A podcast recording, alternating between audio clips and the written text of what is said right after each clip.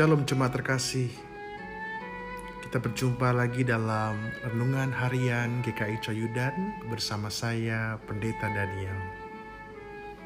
Pada hari ini bacaan firman Tuhan terambil dari Injil Lukas pasal 23 ayat 44 sampai 48.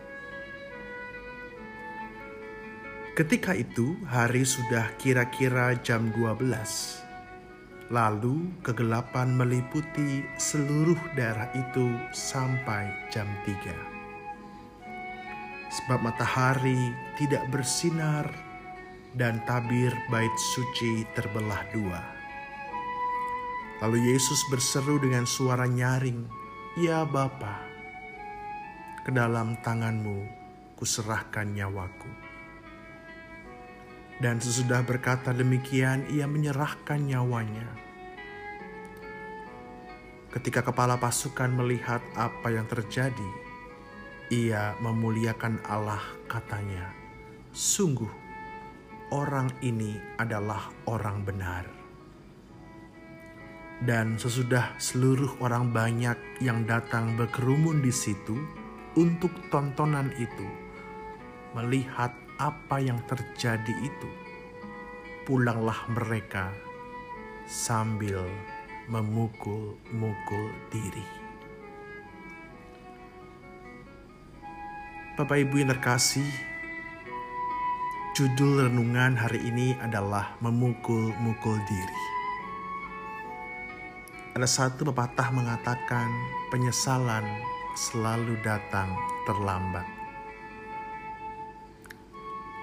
Para penonton, orang-orang yang melihat apa yang terjadi kala itu. Mereka menonton, mereka menyaksikan bagaimana Yesus dihakimi dengan tidak adil.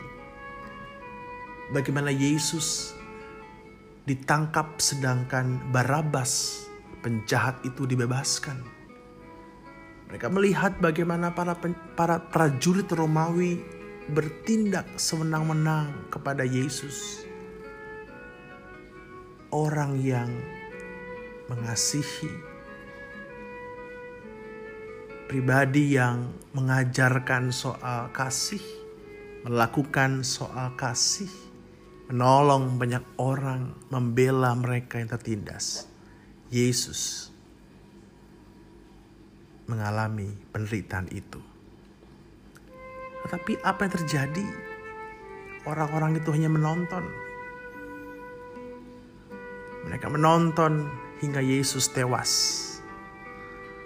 Dan Injil Lukas mencatat, sesudah mereka menonton, melihat apa yang terjadi, pulanglah mereka sambil memukul-mukul diri. Memukul-mukul diri adalah sebuah aksi penyesalan. Mereka sungguh-sungguh menyesal. Kenapa mereka hanya menonton? Kenapa mereka menjadi penonton ketidakadilan, menjadi penonton kejahatan? Bapak Ibu cuma terkasih, lalu bagaimana dengan kita? Apakah selama ini kita juga menjadi penonton? Atas ketidakadilan, atas diskriminasi, menjadi penonton kecurangan, penonton segala hal yang tidak berkenan di hadapan Tuhan, atau justru kita menjadi aktor, menjadi aktris, terlibat dalam kejahatan, dalam diskriminasi, dalam kecurangan dan kemudian kita pulang memukul-mukul diri karena menyesal. Atau malah kita bangga dengan aksi kita.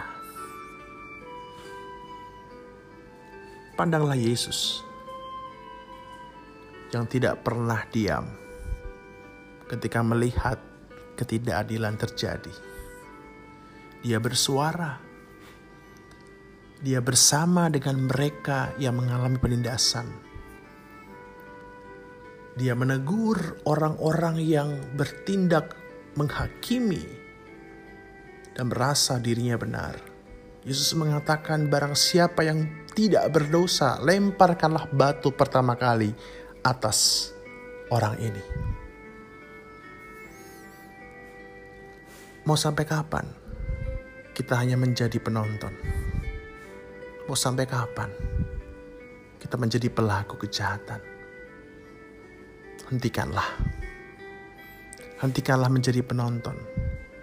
Melainkan bersuaralah. Bertindaklah. Beraksilah. Berdampaklah bagi sekitar kita. Karena itulah panggilan kita. Itulah panggilan dari Tuhan. Menjadi komunitas yang beraksi dan berdampak. Kiranya Tuhan menolong kita semua. Amin.